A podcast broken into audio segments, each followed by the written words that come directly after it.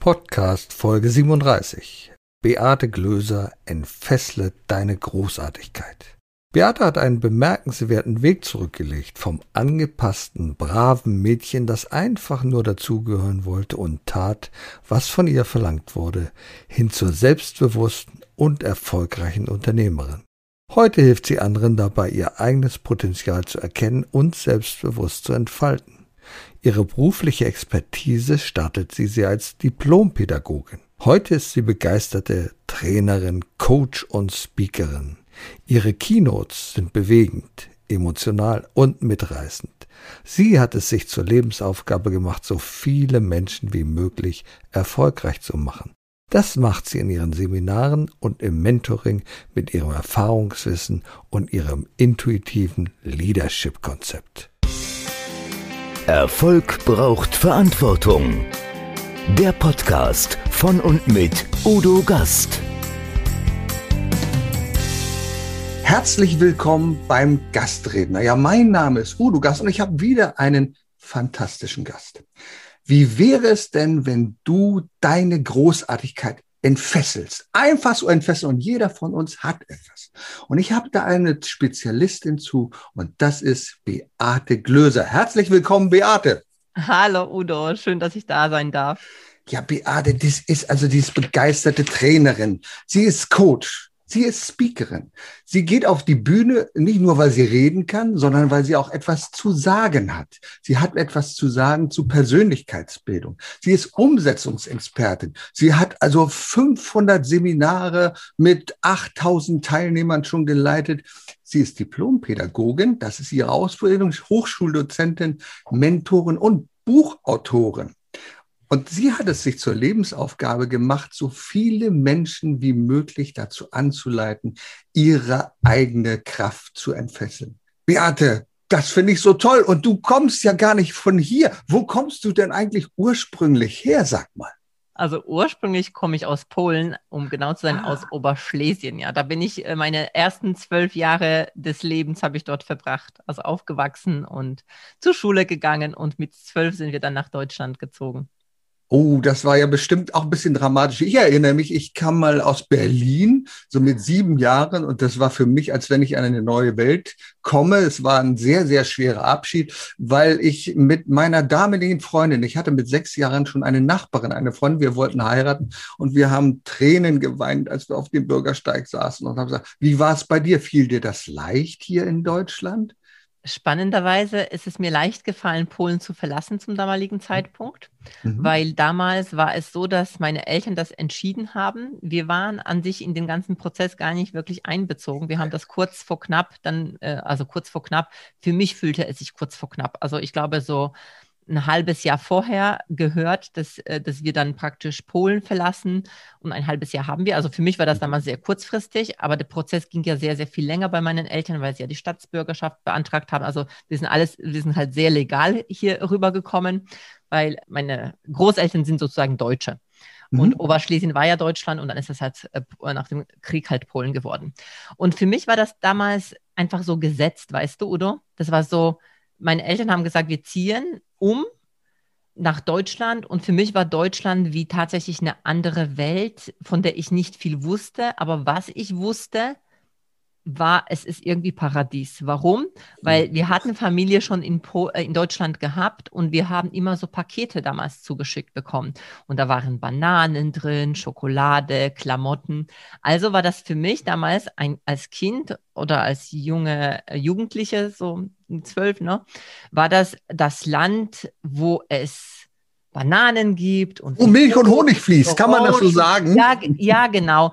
Also das heißt, ich hatte nicht viel gewusst, weil im Fernsehen haben wir auch, also ich habe nichts gewusst, außer es muss da gut sein, weil da gibt es Bananen und ich habe Bananen geliebt und in Polen gab es keine Bananen. Ah, okay. Also ja, das hat sich ja heute damals geändert. nicht. Mhm. Ja, natürlich, heute ist es anders, aber damals, es gab diese Dinge nicht. Oder schöne Klamotten. Also es war, wir haben nicht viel gehabt damals. Für Fleisch, weiß ich noch, musste ich anstehen, damit wir so und so viel Kilo pro Monat Fleisch bekommen. Und für mich war das praktisch Mangel, in dem ich aufgewachsen bin. Und diese Aussicht zu haben, nach Deutschland zu ziehen, war für mich großartig. Ich hatte tatsächlich nicht getrauert.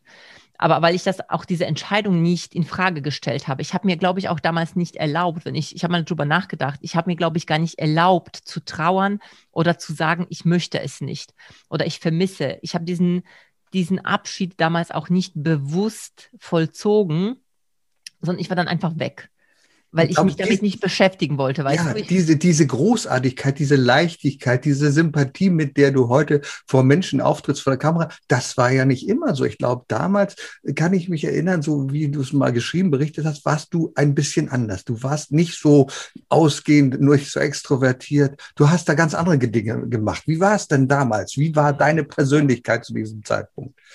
Also ich glaube, extrovertiert war ich schon immer. Also extrovertiert ah. ist für mich so dieses nach außen und mhm. dieses, ich bin jetzt nicht unbedingt, also ich bin sehr beweglich schon immer gewesen ja. und auch laut, wenn ich in meinem Element war, sag ich mal. Mhm. Aber ich warte eine andere, das, das ist, glaube ich, das, was du meinst. Also ich hatte so eine andere Seite in mir, mhm. dieses angepasst sein, also dieses ah, Machen, was andere von mir wollen, weil das für mich damit verbunden war, nicht anzuecken und mhm. nicht bestraft zu werden und auch nicht zu fühlen, ich wäre nicht gut genug oder ich wäre nicht richtig genug. Und da und hast du gesagt, du hast, glaube ich, manchmal die Wahrheit so ein bisschen zurechtgebogen, damit genau das passierte, damit du nicht aus dem Rahmen fällst. War genau, so? ich habe mir das, also ich habe mir praktisch die, die Dinge so zurechtgelegt, dass ich nicht auffalle und dass die Menschen mich als die sympathische, gute Beate ansehen und mir Sympathie schenken, weil ich mich ja. damit nicht, äh, ja, weil ich mit dem nicht umgehen konnte, wenn man mich halt nicht mag. Und ich das natürlich schon, also das ist schon krass, ja, weil ich glaube, das haben auch viele, dass du Dinge machst, die die gar nicht dir entsprechen als Mensch, mhm. aber du die machst, weil das gesellschaftlich als richtig angesehen wird. Und damals in der Schule, das weiß ich noch wie heute, war dieses gesellschaftlich angesehen und ich glaube auch in vielen Familien dieses angepasst sein. Das, was die Eltern sagen, was die Lehrer sagen, das stellst du bitte gar nicht in Frage. Du wirst erzogen, um zu spuren, um zu folgen. Und das habe ich sehr schnell erkannt. Und deswegen war da eine Seite in mir, die genau das gelebt hat. Aber ich hatte auch immer so einen inneren, also das weiß ich auch heute, ich hatte immer so was Inneres in mir drinne, was so auf Gegenteil aus war, wo, wo das nicht gemocht hat, wo das hinterfragt hat. Und das ist, so kannst du dir vorstellen, so zwei Teile in dir, die so mhm. miteinander konkurrieren und wo du nicht du selbst bist. Und ich glaube, viele Menschen kennen das auch, dass sie so das Gefühl haben, also irgendwie steckt in mir noch viel, viel mehr drin und ich könnte auch viel mehr, aber ich mache es nicht aufgrund dieser gesellschaftlich geschaffenen Ängste anzuecken, nicht gemocht zu werden, diffamiert zu werden, als falsch hingestellt werden, haben wir ja heute in unserer Welt sehr stark. Also gerade jetzt in der Zeit. Ich glaube, das ist sehr, sehr wichtig, dass man auch Rückhalt hat. Du hattest einen Rückhalt in deiner Familie. Du hast mal gesagt, der Papa, der war dein Held. Also offensichtlich hat dir Papa sehr, sehr viel Zuspruch, Zuneigung gegeben. Die anderen Familienmitglieder sicherlich auch. Aber man hat so einen Held. Und mein Papa, als er gestorben war äh, mit 84, das war für mich sehr, sehr schwer, weil Papa war auch mein Held. Der hat mir alles, was ich weiß über Handwerk, das hat er mir beigebracht, sehr, sehr viele Dinge gezeigt. Und ich stelle dann immer wieder fest, manchmal mögen wir es gar nicht wahrhaben wollen, wie sehr wir doch von der Liebe unserer Eltern beeinflusst werden. Ja, mein Papa war mein Held insoweit, also ich, ha, mein Vater hat mich immer sehr stark fordern wollen. Er hat das jetzt auf eine Art und Weise gemacht, die ich jetzt heute pädagogisch nicht sehr wertvoll bezeichnen würde. du bist ja Fachkraft. ja, genau. Ich bin Diplompädagogin ja und ich habe, ähm, weil er sehr stark auf Leistung ja. mich getrimmt hat und mir sehr viel Anerkennung gegeben hat, wenn ich Leistung gebracht habe. Und wenn ich aus seiner Sicht nicht die Leistung gebracht habe, wie er gedacht hat, was in mir drin steckt, dann hatte das schon immer wieder mit einer Art und Weise gesagt, die mich verletzt hat. Und mein Held, also ich habe immer zu meinem Papa sehr aufgeschaut, weil mein Papa ist mein Papa ist ein toller, ja, und er liebt mich auch und er macht auch alles für mich, also gar keine Frage. Pädagogisch halt nicht sehr wertvoll viele Dinge, aber das ist halt so. Er hat ja auch nicht anders gelernt und er hatte ja eine positive Absicht dahinter, weil er wollte natürlich auch immer, dass ich es besser habe als er und er wollte mich immer zu Höchstleistungen führen. Was halt wir dabei vergessen, und das passiert auch mit unseren Kindern heute, auch mit unseren Mitarbeitern. Also ich glaube, das können wir sogar auch dahin bringen, wenn wir nur diese eine Säule uns anschauen, Leistung, aber vergessen dabei, uns den Menschen anzugucken, was macht den Menschen aus, was hat er für Vorlieben, was hat er für Stärken, wie fördere ich die Stärken, ohne dass ich, wenn es in irgendeinem Bereich vielleicht nicht so gut läuft, ohne das eben dann abzustempeln als du bist nicht richtig, dann geht das in eine falsche Richtung, weil das eben den Selbstwert der Person sehr, sehr stark klein macht, klein, ja, ja, sehr, sehr stark beeinflusst. Mhm. Und das hat mich damals auch sehr stark beeinflusst, weil ich einerseits, ich bin sehr ehrgeizig, ja, das ist sicherlich auch dem zu verdanken, wie ich aufgewachsen bin. Andererseits habe ich sehr viele Jahre an mir gezweifelt, dass es nie reicht. Ich dachte immer, ich muss mehr und mehr leisten, um jemand zu sein. Und das ist halt der Trugschluss, weil wir müssen nicht mehr leisten, um jemand zu sein und großartig zu sein, wie ich das gerne sage, sondern wir müssen einfach sein. Also wir müssen einfach mehr von dem, was wir sind, nach draußen bringen. Und das ist komplett ein anderer Ansatz. Weil wenn ich wirklich reinspüre, was ich wirklich will, ohne die ganzen Färbungen von außen, weil wir haben ja die ganzen Abfärbungen von außen, wie wir sein sollten.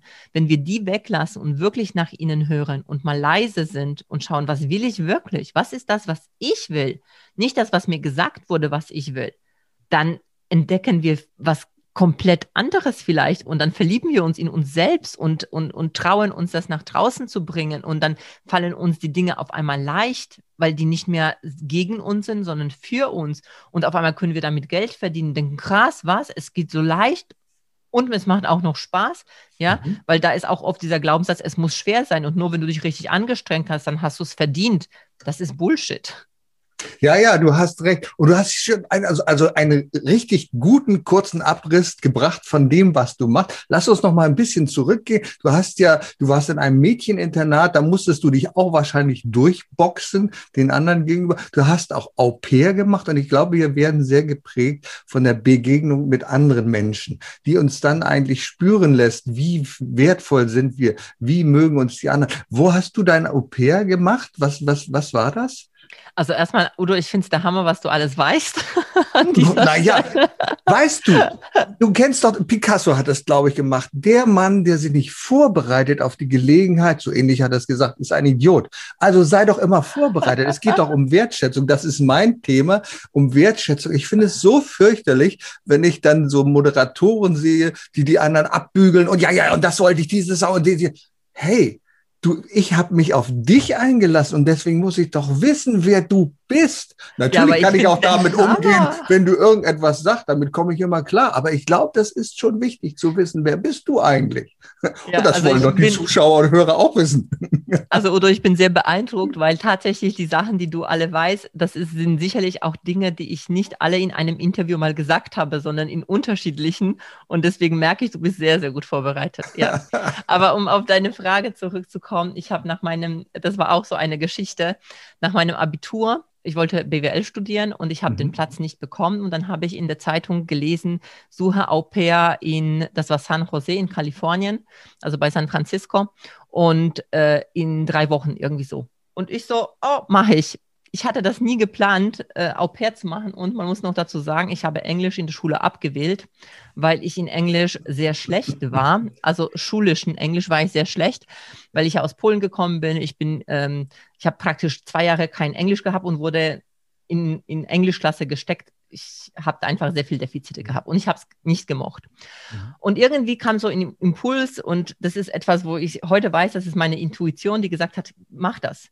Ich habe mich dann beworben und die haben gesagt, ja, die nehmen mich.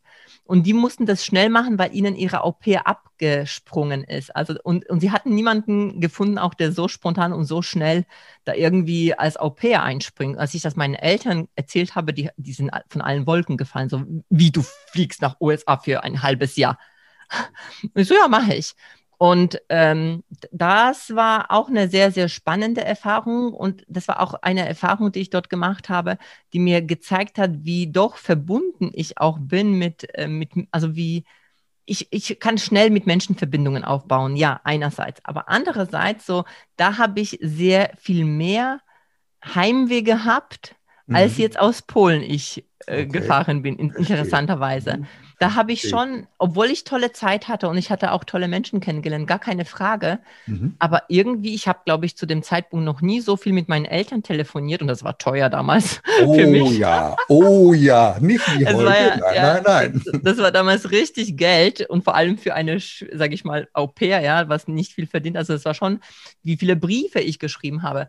Also da habe ich, es hat mich bestimmt die Zeit geprägt und mir auch gezeigt, was mir wichtig ist. Ja, und das ist ganz wichtig, zu erkennen, was ist für mich wichtig. Und es gab ja Zeiten, die waren nicht immer so toll bei dir. Ich weiß nicht, ob du darüber sprechen magst, aber es hat mal eine Zeit gegeben, hm, da hast du gesagt, Mensch, also im Moment läuft das Leben nicht so, wie es laufen soll. Da waren andere Dinge. Ich weiß es von unserer Tochter beispielsweise, die hatte mal auch so eine Zeit, wo sie kaum etwas gegessen hat. Ich glaube, bei dir gab es auch mal so eine Zeit, wo es eben halt nicht so lief, wie du dir es vorgestellt hattest. Aber dann ist es wieder besser geworden. Ne? Ich glaube. Weißt du, Udo, es gibt diese Zeiten im Leben immer. Ja. Und ich glaube, dass es unsere Verantwortung ist, nicht den Kopf in den Sand zu stecken genau. und dann zu sagen, ja, es geht mir jetzt so schlecht und alle anderen sind schuld daran und meine Kindheit ist so, weil ich bin ja so, habe so schlimme Eltern gehabt und die haben mich, weiß Gott was, ne? Und mhm. deswegen äh, finde ich eine Erklärung dafür, warum es mir schlecht gehen darf und die Verantwortung abgebe, etwas zu verändern. Also natürlich hatte ich auch diese Zeiten. Und das waren halt vor allem die Zeiten, wo ich gemerkt habe, dass ich sehr stark im Außen gelebt habe, mhm. weil ich eben sehr anderen immer gefallen wollte. Und mhm. dadurch, die, durch dieses, ich wollte immer gefallen den anderen, hat natürlich das da hervorgebracht, dass ich die Verbindung zu mir verloren hatte. Und das hat sich dann schon auch in Ekstasen, also so betäuben, was, was Menschen machen. Ne? Sie betäuben sich mit Alkohol, betäuben Das habe ich als Student, haben wir das öfter zweimal die Woche gemacht. Ne? ja, und es halt kommt drauf an, oder mit Essen. Bei mir war halt das Essen. Ich hatte eine Essstörung, okay. ne? Also so, ja. ähm, dass ich dann halt die Dinge gefüllt habe, mit anderen Dingen im Außen, weil die Leere, die ich gefüllt habe, diese eben nicht Verbindung zu mir selbst, dafür habe ich gebraucht Dinge im Außen. Also die habe ich sicherlich nicht gebraucht. Ich habe es halt gemacht, weil ich nicht anders gelernt habe. Und ich habe damals auch, damals zu dem Zeitpunkt dachte ich, dass das, was im Außen passiert, dass ich darauf keinen Einfluss habe. Und also ich dachte, wenn im Außen was passiert, muss es mir mhm. schlecht gehen. Und oft wird das von Eltern unterschätzt. Die Signale werden gar nicht wahrgenommen. Ich weiß dass ich bin noch Heilpraktiker für Psychotherapie und weiß, wie prägnant diese Störungen sind. Und Eltern gehen darüber hin, hinweg und sagen, ach, Kind, du musst mal was essen und so. Und wissen gar nicht, dass da eine ganz große Verletzlichkeit dahinter steckt. Also das ist fantastisch, wie du das alles gemeistert hast und was du für dich daraus gemacht hast. Irgendwann kam es dann so, dann hast du auch jemanden kennengelernt, mit dem du heute noch zusammen bist. Das weiß ich jetzt inzwischen habt ihr, seid ihr eine glückliche Familie, habt zwei Kinder. Da gab es den Stefan, der in dein Leben getreten ist, glaube ich. Ne? Genau, ja. ja. Der, der, Stefan, ja, den habe ich kennengelernt, da war ich 23, also doch recht ah, ja. früh. Mhm. Und das war, glaube ich, schon auch so der Zeitpunkt, wo ich, naja, also sagen wir mal so, ich glaube, die meisten Menschen sehnen sich nach dem Gefühl, geliebt zu werden, ja. geliebt, sich geliebt mhm. zu fühlen. Mhm und suchen das stark im Außen. Heute äh, mit meiner mit meiner Erfahrung und mit dem, was ich alles gelernt habe über das Leben, weiß ich, dass wir die Liebe erst in uns finden müssen. Sage ich mal, das ist, glaube ich, unsere Aufgabe, uns selbst zu lieben, weil sonst werden wir es nie fühlen. Ja, das ist zwar kurzfristig, dass wir im Außen diese Befriedigung finden, aber das ist genau wie mit Essen und Alkohol und äh, Zigaretten. Ja, das ist kurzfristige Befriedigung. Aber letztendlich, wenn wir uns selbst nicht lieben, dann werden wir auch im Außen irgendwann mal Gründe dafür finden, warum der andere uns nicht liebt. Oder wenn wir, ach, der liebt mich nicht, weil er das macht. Weil er nicht so ist, wie ich es gerne hätte, weil er nicht so aufmerksam ist, wie ich es gerne hätte. Und dann haben wir ganz schnell die Erklärung dafür, er liebt mich ja eigentlich nicht. Manchmal ist es aber trotzdem ganz hilfreich, erstmal die Erfahrung im Außen zu machen und zu fühlen, dass da jemand ist, der dich liebt, um dann vielleicht mehr nach innen zu schauen. Und bei mir war das dann halt so, dass ich den Stefan kennengelernt habe und es war der erste Mann, ich hatte schon vorher auch Beziehungen, so ist es nicht und halt nicht lange, wenn ich ehrlich bin. Aber Man muss halt so seine Erfahrungen machen, glaube ich. Ja, ne? definitiv. Und das habe ich, glaube ich, noch nie erzählt. Aber bis dahin erzähle ich was Neues hier, was ich wirklich noch nie erzählt habe. Bis dahin wir sind ja unter uns beiden. Genau, wir sind nur unter uns. Aber das Spannende war, weil da findet sich, glaube ich, auch vielleicht die eine oder andere Frau, vielleicht auch ein Mann. Ich habe bis dahin, bevor ich meinen Mann kennengelernt habe, Männer gehabt, die mich nicht besonders nett behandelt hatten. Und zu denen habe ich auch aufgeschaut und genau die habe ich mir ausgesucht. Und das Spannende war, ich habe auch nette Männer kennengelernt, aber die waren mir nach kurzer Zeit langweilig. Oh. Also die habe ich, ich hatte verrückt, also hm. heute unvorstellbar. Aber Dann hätte heute, ich damals gar keine Chance gehabt, oder? Die haben damals tatsächlich wenig Chance gehabt. Die waren mir irgendwie zu langweilig oder zu lieb oder was auch immer. Die habe ich dann abgestempelt. Und natürlich aus heutiger Sicht weiß ich, weil ich ein bestimmtes Bild von Mann hatte und von einem Härte oder was weiß ich und vielleicht auch und nicht unbedingt mir diese, nach jetzt, wenn wir das Gesetz der Anziehung uns an, mhm. anschauen, äh, mhm. nicht unbedingt auch erlaubt habe, jemanden an meiner Seite zu haben, der so liebevoll mit mir ist, weil ich ja selbst mit mir nicht liebevoll war. Ich war ja mit mir selbst nicht liebevoll. Und dann erlaubst du auch jemand anderen nicht in dein Leben zu treten, der mit dir liebevoll ist. Und wenn er sogar kommt, dann stößt du ihn weg. Also das ist heute mein Wissen darüber. Und aber der Stefan hat mich irgendwie fasziniert und äh, der hatte so schöne, hat immer noch so schöne blaue Augen und äh, ich habe mich in seine Augen verliebt und wir haben stundenlang gesprochen ja. und der war wirklich liebevoll. Und gleichzeitig hatte er auch diese männliche Seite, die ich auch so gemocht habe, so diese gewisse Stärke und dieses sich äh, aufgehoben fühlen bei jemandem. Und dann habe ich irgendwann mal auch gespürt, was es bedeutet, sich geliebt zu fühlen und sich aber auch selbst erlauben, zu sich selbst nett und freundlich zu sein. Und das Schöne ist ja, dass du diese Liebe, die du auch weitergegeben hast, du bist ja Diplom-Sozialpädagogin, hast auch in einer Bildungseinrichtung für Kinder gearbeitet als Führungskraft und hast damit das weitergegeben. Ich bin sicher, dass du diese Liebe, die du verspürt hast, auch weitergegeben hast, um Kinder damit größer zu machen. Mhm. Kann man das so sagen? Ja? Kann man das so sagen? Ich, ich glaube, dass wir, also ich habe schon immer Menschen geliebt mhm. tatsächlich. Mhm. Also ich habe immer, also, immer, also Menschen habe ich immer als toll empfunden. Also ja. Menschen fand, also mhm. ich habe immer groß, ich habe die Menschen immer über mich, andere über mich gestellt als mich selbst. Also ich habe die Großartigkeit in anderen immer stärker gesehen, als ich sie in mir selbst gesehen habe. Jetzt auch bevor ich den Stefan kennengelernt habe. Ich bin sehr geselliger Mensch schon immer gewesen und ich wollte schon immer mit anderen spielen und war immer sehr aktiv und und diese Zugehörigkeit auch zu anderen, die habe ich immer gewollt. Und die Geschichte, die ich jetzt mit den Männern erzählt habe, das ist auf einer unbewussten Ebene passiert. Das habe ich ja nicht mit Absicht gemacht, dass ich damals irgendwelche Menschen abgestoßen habe. Das kann ich heute nur aus heutiger Sicht erklären. Ich habe mir das auch damals gar nicht ausgesucht. Ich wollte nie mit Kindern arbeiten. Das war mhm. nicht mein, mein Herzenswunsch tatsächlich. Aber es hat sich so ergeben ich bin jemand, wie du schon erfahren hast mit dieser Au pair, ich sehe Dinge und dann ergreife ich sie. Und dann war das halt eine, nach meinem Studium, das war meine erste Stelle. Ich habe eine Anzeige gesehen und da wurde eben eine Führungskraft gesucht, äh, Bildung, also Kindertageseinrichtung und ich so, mache ich. Mit gar keine Null Berufserfahrung in dem Sinne, ja schon ja, mit Praktikum ja, ja. und so weiter und so weiter, mhm. aber jetzt so keine wirkliche Stelle vorher gehabt. Und dann wurde ich genommen. Mhm. Und jetzt sind die Kinder größer geworden, das weiß ich. Mittlerweile begleitest du Erwachsene bei der Persönlichkeitsentwicklung und du begleitest sogar Unternehmen. Du hast dich dann irgendwann entschlossen, Selbstständigkeit, das Risiko der Selbstständigkeit. Ich habe das vor über 28 Jahren gemacht. Das ist schon ein großer Schritt von einem abhängigen Beschäftigungsverhältnis, sich selbstständig zu machen. Heute bist du erfolgreiche Unternehmerin und begleitest andere Unternehmen und die sagen zum Beispiel über dich, also Beate Glöser, das ist eine, die ganz klar kommuniziert und uns auch zeigen kann, wie wir klar kommunizieren. Was machst du da? Wie begleitest du Unternehmen mit deiner Intention? Also erstmal mag ich da total gerne was dazu sagen, als du gesagt hast, mit dem in diese unsichere Selbstständigkeit zu kommen, weil ich sehe das heute ganz, ganz anders und aber ich weiß, wie es damals war, als ich mich selbstständig mhm. gemacht habe, weil wir in unserem Kopf auch sowas gespeichert haben von dem sicheren Angestelltenverhältnis zu Selbstständigkeit. Und heute bin ich der Meinung, dass Selbstständigkeit das sicherste ist überhaupt. Warum? Weil ich alles beeinflussen kann und weil ich selbst Entscheidungen treffe, und zwar in jedem Bereich. Und das kann mir keiner nehmen, während wenn ich in einem Unternehmen arbeite, also nichts dagegen, in einem Unternehmen zu arbeiten. Also das will ich damit auch nicht sagen. Aber es ist halt trotzdem so, dass ich da eben mehr abhängig bin von Entscheidungen von anderen.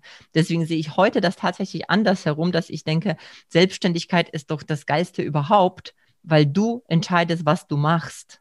Beate, du sprichst mir aus dem Herzen. Das sage ich nämlich auch. Wir müssen Aha. auch den Mut haben. Und ich glaube, wir müssen noch mehr Menschen den Mut machen, diesen Schritt zu wagen, in die Selbstständigkeit zu gehen und sagen, ja, ich möchte doch der Kapitän meines Lebens sein. Ich möchte doch mein eigenes Schiff steuern und nicht wissen, was die Ruderer neben mir machen. Und ich glaube, ja. das ist ganz wichtig, ja.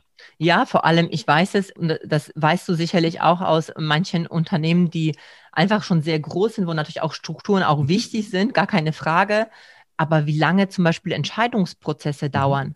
Und manchmal diese langen Entscheidungsprozesse, die haben zur Folge, dass manche Trends auch an denen vorübergehen, bis die zu einer Entscheidung gekommen sind. Oder andere kleine Unternehmen, Start-ups Unternehmen, an denen vorübergehen, weil sie viel, viel schneller entscheiden. Und gerade in der heutigen Zeit verändern sich die Dinge ja so rasant. Genau. Da brauche ich nicht Unternehmensstrukturen, Kommunikationsstrukturen, die die Prozesse mhm. lämmen, sondern ich brauche mhm. Kommunikationsstrukturen, die schnell die Menschen ermächtigen, ins Tun zu kommen, ja. Und das ist genau, also so wie du gesagt hast, ich, ich, ich helfe Menschen dabei. Also meine Zielgruppe ist es zum einen, ich arbeite, ähm, ich, ich mache so Mentorings, dass ich Menschen über längere Zeitraum begleite, die, die sich selbstständig machen wollen, die ihre Expertise in die Umsetzung bringen wollen oder die, die halt schon da sind und ihr Geschäft nochmal erfolgreicher machen wollen, damit es eben sich leicht anfühlt, damit sie, weil das Thema Verkaufen zum Beispiel ist immer so, so bei mhm. vielen Selbstständigen so ein Thema, die sind gute Fachkräfte, aber können zum Beispiel nicht gut verkaufen. Oder, oder zum Thema Geld gibt es so viele Glaubenssätze.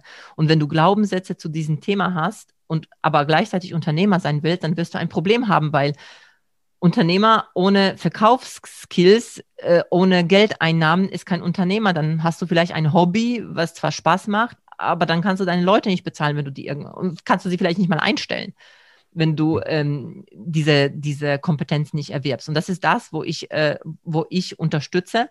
Und in Unternehmen unterstütze ich dieses Zusammen als Team also erstens so eine Mot innere Motivation herauszufinden, wofür machen wir das? Weil viele Unternehmen haben oder viele Teams, Unternehmen vielleicht, ja doch letztendlich dann auch Unternehmen, also haben so gar nicht die Vision so definiert, dass sie allen bekannt ist.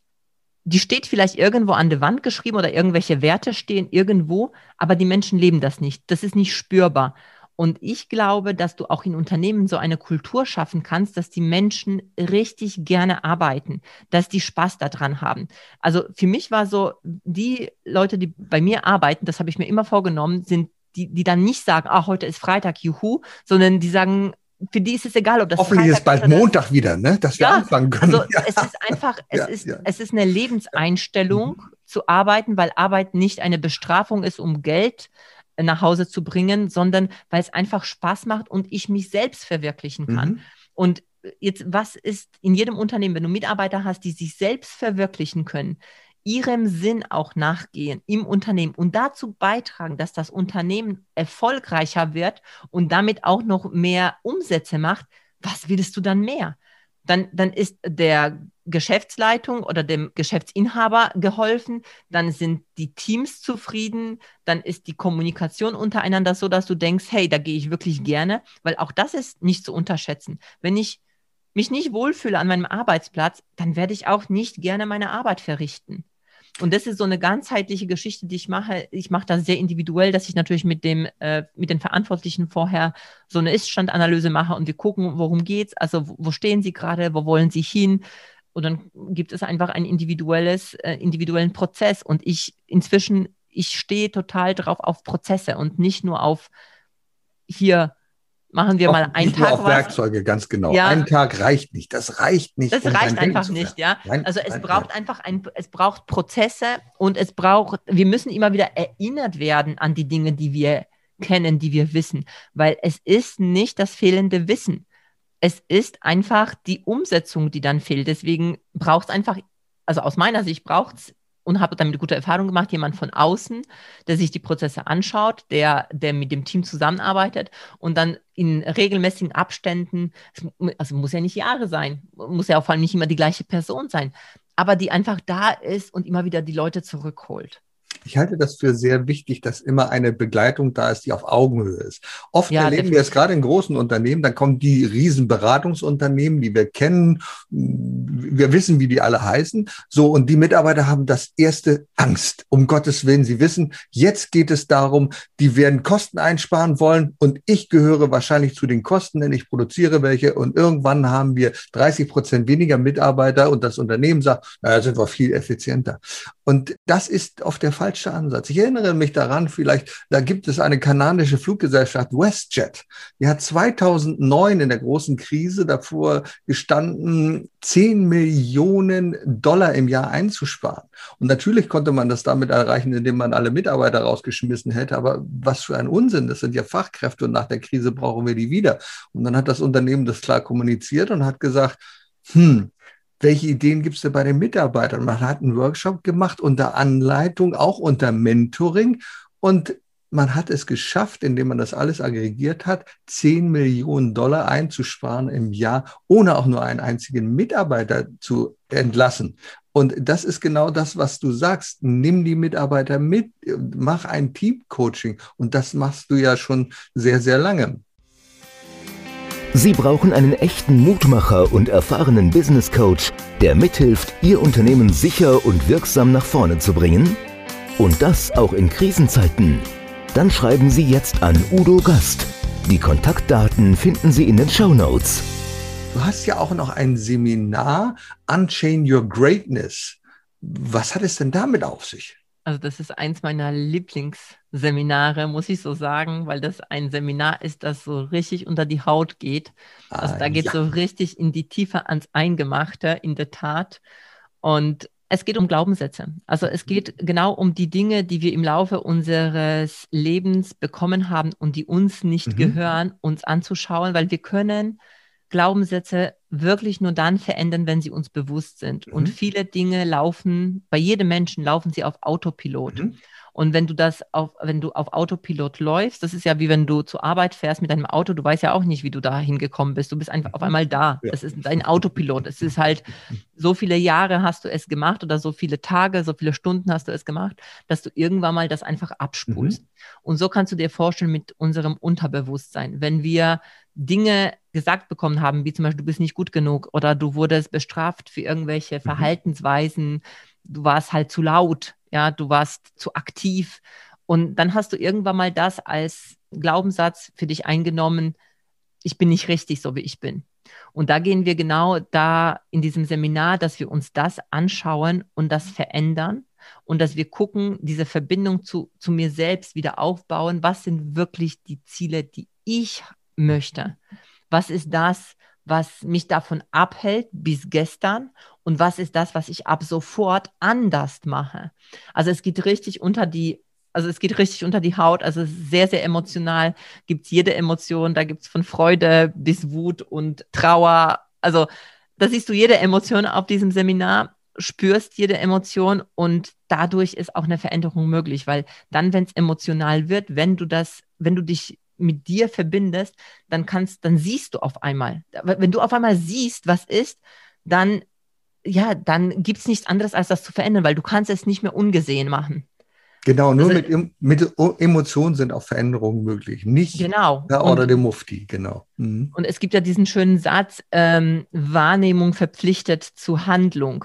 Mhm. Und in dem Moment ist es genau das, du nimmst auf einmal wahr, du siehst dein Leben unter einem anderen Gesichtspunkt, mit Gleichgesinnten ist eine kleine Gruppe, du stehst auch selbst immer wieder, darfst du selbst außer deiner Komfortzone gehen in diesen, in diesen Seminar, da gibt es halt heftige Übungen, du stehst oft auf der Bühne und du stellst dich halt deinen Ängsten und dann merkst du auf einmal, mhm. krass, es passiert ja gar nichts. Also mhm. das, was mir gesagt wurde, dass ich, äh, das, was passiert, ja, das ist alles in deinem Kopf.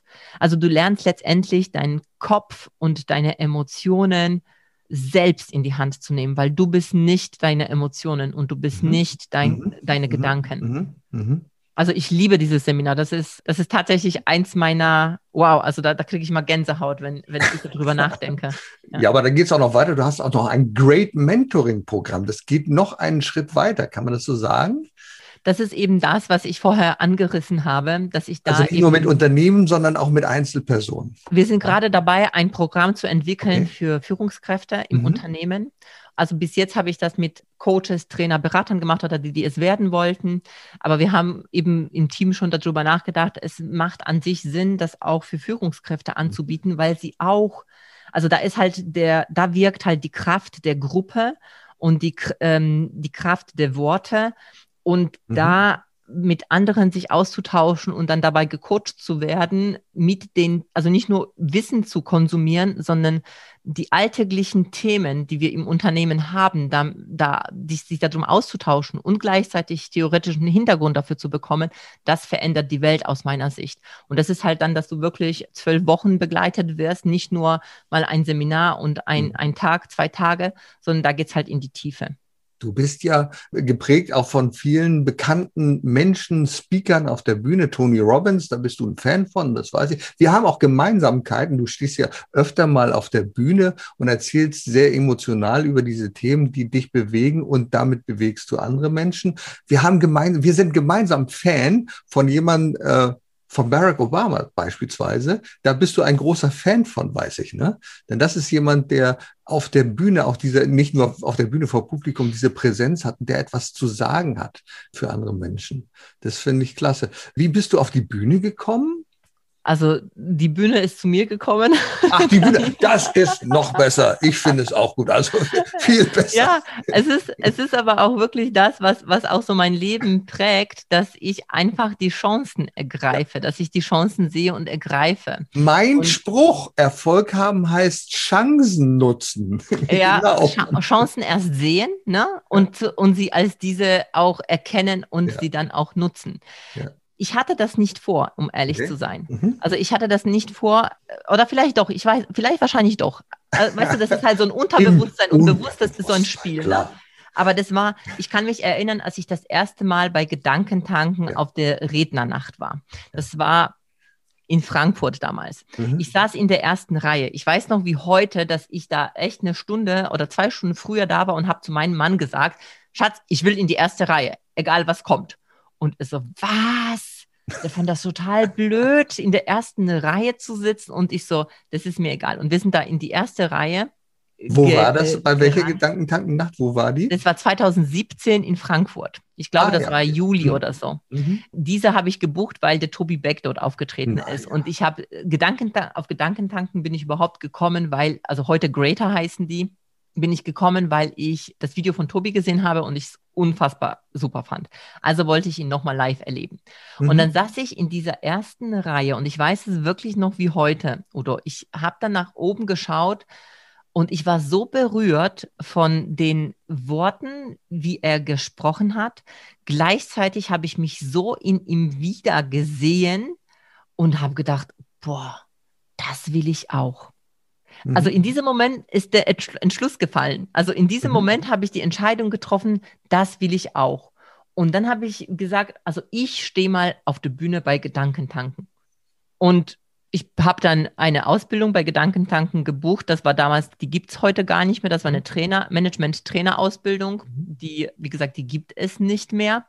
Und dann habe ich das einfach ins Universum geschickt. Also ich kriegte diese, äh, also ja. ich stehe mal auf der Bühne. Und du hast Antwort bekommen. Ja, ich, ich wusste es. Ich weiß nicht warum, aber ich wusste es. Aber ich habe ja auch mich ausbilden lassen als, als Speakerin. Ne? Also ich habe ja da auch viele Dinge auch dafür getan dann, also äh, die mich in diese Richtung gezogen haben.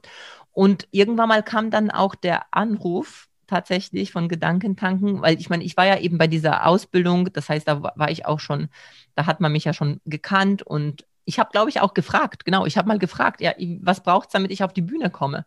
Und es ist dem, dem damals denen jemand ausgefallen. Es war ja diese, ähm, die haben ja das neue Konzept mit der Key, also dass du die Ausbildung machen kannst und dann, wo ich jetzt auch die Menschen coache, um die auf die Bühne kommen im Übrigen.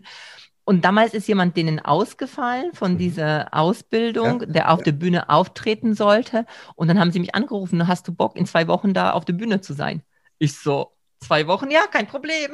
Und dann habe ich aufgelegt und dachte, das oh. ist Beate, kein Problem, ich mach's dann mal, ne?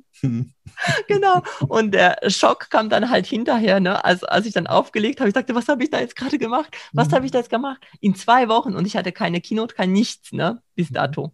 Das war tatsächlich so mein erster großer Auftritt. Mhm. Also es ist unfassbar, das kann, kann, man sich eigentlich so gar nicht vorstellen, aber es war tatsächlich so mein Doch, Ernst. bei dir kann ich mir das vorstellen. aber weil das stimmt gar nicht. In, der, in, dem, in dem Jahr bin ich ja auch schon auf der Bühne gestanden ja, ja. vor 500 anderen Menschen. Das Ganz stimmt. Genau. Mhm. Ja, ich habe dich ja erlebt bei Hermann Scherer und da hast du auch eine wunderbare Keynote gehalten. Und fünf Minuten hatten wir ja nur Zeit. Das hast du aber so gut und emotional rübergebracht, dass die Menschen berührt waren. Und das kann ich mir ganz gut vorstellen, dass du das machst. Okay, wenn ich eine Aufgabe habe, dann nehme ich die halt an, dann mache ich diese Aufgabe. Beate, wunderbare Geschichte. Ich weiß, wir haben noch Gemeinsamkeiten. Wir tauchen äh, beide zusammen. Das würde ich mal gerne wieder tun. Lang, oh ja. lang ist her. Du hast es, glaube ich, auf Bali gemacht. Da war ich auch mal. Dann hast du auch sowas, du hast mal äh, berichtet, dass du da eine Panikattacke hattest. Kann ich gut nachvollziehen. Sowas ist mir passiert beim Tauchen in Dahab, in dem Blue Hole. Vielleicht sagt ihr das was. Da ja, schon mal so gehört. Runter. Ja. Mhm, gehst du so runter. Und ich hätte niemals für möglich gehalten, dass man so schnell oder dass ich so schnell in Panik geraten kann, weißt du? Mhm. Auf einmal ist alles um dich herum schwarz, du weißt nicht, wo es los ist und du musst dann wirklich erstmal denken, ach du meine Güte, was mache ich denn jetzt? Und ja. äh, insofern, das ist, das ist eine blöde Erfahrung, wenn man sowas mal mitmacht in seinem Leben. Aber es ist halt eine Erfahrung, ne? Und auch da ja, ist es auch dazu. keine Entschuldigung, nicht weiterzumachen, weil ich weiß ja. noch, dass meine Lehrerin, also meine, nicht Lehrerin, die heißen, also ähm, Instructor. Tauch, doch, Tauchlehrer. Der Instructor, Tauchlehrer, Instructor oder Die hat dann auch gesagt, ich wollte am nächsten Tag nicht tauchen gehen. Ja, glaube ich. Mhm. Und dann hat sie gesagt, du gehst tauchen. Es ist mir egal, du gehst tauchen. Ja, also die hat das aber so bestimmt gesagt, ja, dass keine aber wahrscheinlich noch ein Teil der Beate, die, die, weißt du, die einfach sagt, ja, ja, mach Die ursprüngliche ich. Beate, okay, dann muss ich das machen, ne? Ja, aber das war gut, weißt du? Ich sage ja, mal, das war hm. sehr, sehr gut, dass ich es gemacht habe. Aber heute bin ich auch jetzt nicht so eine Taucherin, die überall taucht, weißt du? Ich bin hm. heute, ich kann sagen, so Warmwassertaucherin. Ich finde das viel angenehmer, im warmen Wasser zu tauchen. Das war damals an, im Atlantik und ja. es ist dann schon nochmal ein anderes Gefühl. Oh, Bali ja. ist genial gewesen, da hatte ich ja das nicht einmal. Bali ist richtig schön. Ist so ja, schön, das, ja. Das muss ich einfach sagen. Malediven, da möchte ich gerne hin zum Tauchen. Ja, habe ich noch nicht gemacht. Dann lass uns das mal wieder machen. Ich würde gerne auch, ich würde auf die Seychellen gerne nochmal. Und da würde ich auch gerne. ja, dann lass uns das mal äh, ins Auge fassen. Irgendwann mal es möglich. Du nimmst den Stefan mit, ich nehme Rena mit. Die taucht noch nicht, aber und dann, äh, die können am Strand bleiben und wir tauchen. Oder taucht Stefan auch? Natürlich. Der, ah. war der, der, der, war der, der das Tauchen überhaupt. Ach so, ach so, das ist ja klasse. Siehst du, liebe Beate, wir könnten stundenlang Ja, unsere Kinder noch... tauchen auch. Also auch oh, unsere Kinder inzwischen. Oh, Alle oh. beide, ja, ja. Ja, ich habe das mit meinen Töchtern auch hingekriegt, dass die beide tauchen. Nicht ja, häufig, schön. aber sie haben beide den Schein und sie tauchen beide. Und das ist, sehr äh, schön. das ist, finde ich, sehr, sehr schön. Liebe Beate, wir könnten stundenlang noch so weitersprechen, aber ich denke, jetzt ist auch so der Zeitpunkt, wo wir sagen, oh, das ist so viel Information zu verarbeiten, so viele Impulse, die du uns in deinem Gespräch gegeben hast. Deswegen sag mal, wo geht's denn hin? Teile mal deine Vision mit uns. Was möchtest du denn noch alles so machen? Was steht so bei dir als Fokus für die nächste Zeit an? Also mein Ziel ist, so wie du schon gesagt hast, am Anfang wirklich so viele Menschen wie möglich zu erreichen und sie dabei unterstützen, dass sie ihre Expertise, dass sie ihr das, was ihnen steckt, mehr nach draußen bringen. Mhm. Dass sie sich nicht mehr sagen lassen von anderen, wie sie zu sein sein sollen, sondern dass sie wirklich das tun, was ihnen entspricht und dabei aber auch ein gutes, leichtes Leben haben und dabei auch gut Geld verdienen und Business machen, weil ich finde, das wird so oft ausgeklammert und ich finde, das passt einfach zusammen. Es darf leicht sein und es darf auch viel Geld verdient werden. Warum nicht? Wenn die Menschen Mehrwert bieten anderen, dann dürfen sie dafür auch Geld verlangen, nehmen. Verlangen, ist vielleicht ein blödes Wort, aber sie dürfen es nehmen, ja. Und mhm. mein Ziel ist es halt jetzt, dass auch, also ich erweitere mein Team nach und nach, also das werden halt immer jetzt mehr. Das heißt, also bei mir ist halt mehr so, dass um eben mehr Menschen zu erreichen, dass ihr auch neue Projekte jetzt dann auch starten, eben für Unternehmen mit den mhm. Führungskräften. Das ist das eine. Natürlich Keynotes, weil wir da auch noch mehr mhm. Menschen erreichen. Das ja, heißt, wenn das unbedingt. dann möglich ist, mhm. einfach den Bereich der Keynote einfach nochmal zu auszuweiten. Und ja, ich habe so viele Ideen, dass ich manchmal das wirklich mich zurückhalten muss, damit es nicht zu viel wird, weil ich habe jetzt auch so eine, also ich, ich werde immer wieder gefragt, Beate, wie machst du das? Bei dir ist es so leicht, wenn ich Seminare gebe oder wenn ich spreche. Ich bereite mich ja gefühlt nicht vor, aber natürlich ist das, was ich in mir schon habe, ist ja viele Jahre schon vorbereitet. Also es sind ja viele Erfahrungen, die schon einfach in mir gespeichert sind. Aber deswegen mache ich zum Beispiel so eine intuitive Trainerausbildung, dass ich die jetzt dieses Jahr zum ersten Mal anbiete und dann vielleicht auch, also meine Vision so auch andere Coaches, Trainer auszubilden, damit ich diese Mission, die ich habe, die, die Welt ein Stück besser zu machen und eben mit dem, was die Menschen wirklich ausmacht, weil ich glaube, dass wir dann auch nicht mehr dieses haben, Mangeldenken, jemand nimmt mir was weg, sondern dieses gemeinsam die Welt ein Stück besser machen. Und jeder darf Geld verdienen, jeder darf glücklich sein, jeder darf es leicht haben, dass es halt auch noch andere Menschen braucht. Also das ist so meine Vision. Und es wird halt größer und größer. Sehr schön. Liebe Beate, das, das sind so wunderbare Schlussworte, die Welt ein Stück besser machen was können wir Großartigeres machen, als wenn wir die Menschen, die um uns herum sind, die ein Teil dieser Welt sind, ein Stück besser machen. Liebe Beate, ich danke dir sehr für diesen wunderbaren Talk, für die Einsichten in dein Umfeld, in dem, was dich bewegt. Das war wunderbar. Herzlichen Dank dafür. Danke dir, Udo. Erfolg braucht Verantwortung. Der Podcast von und mit Udo Gast.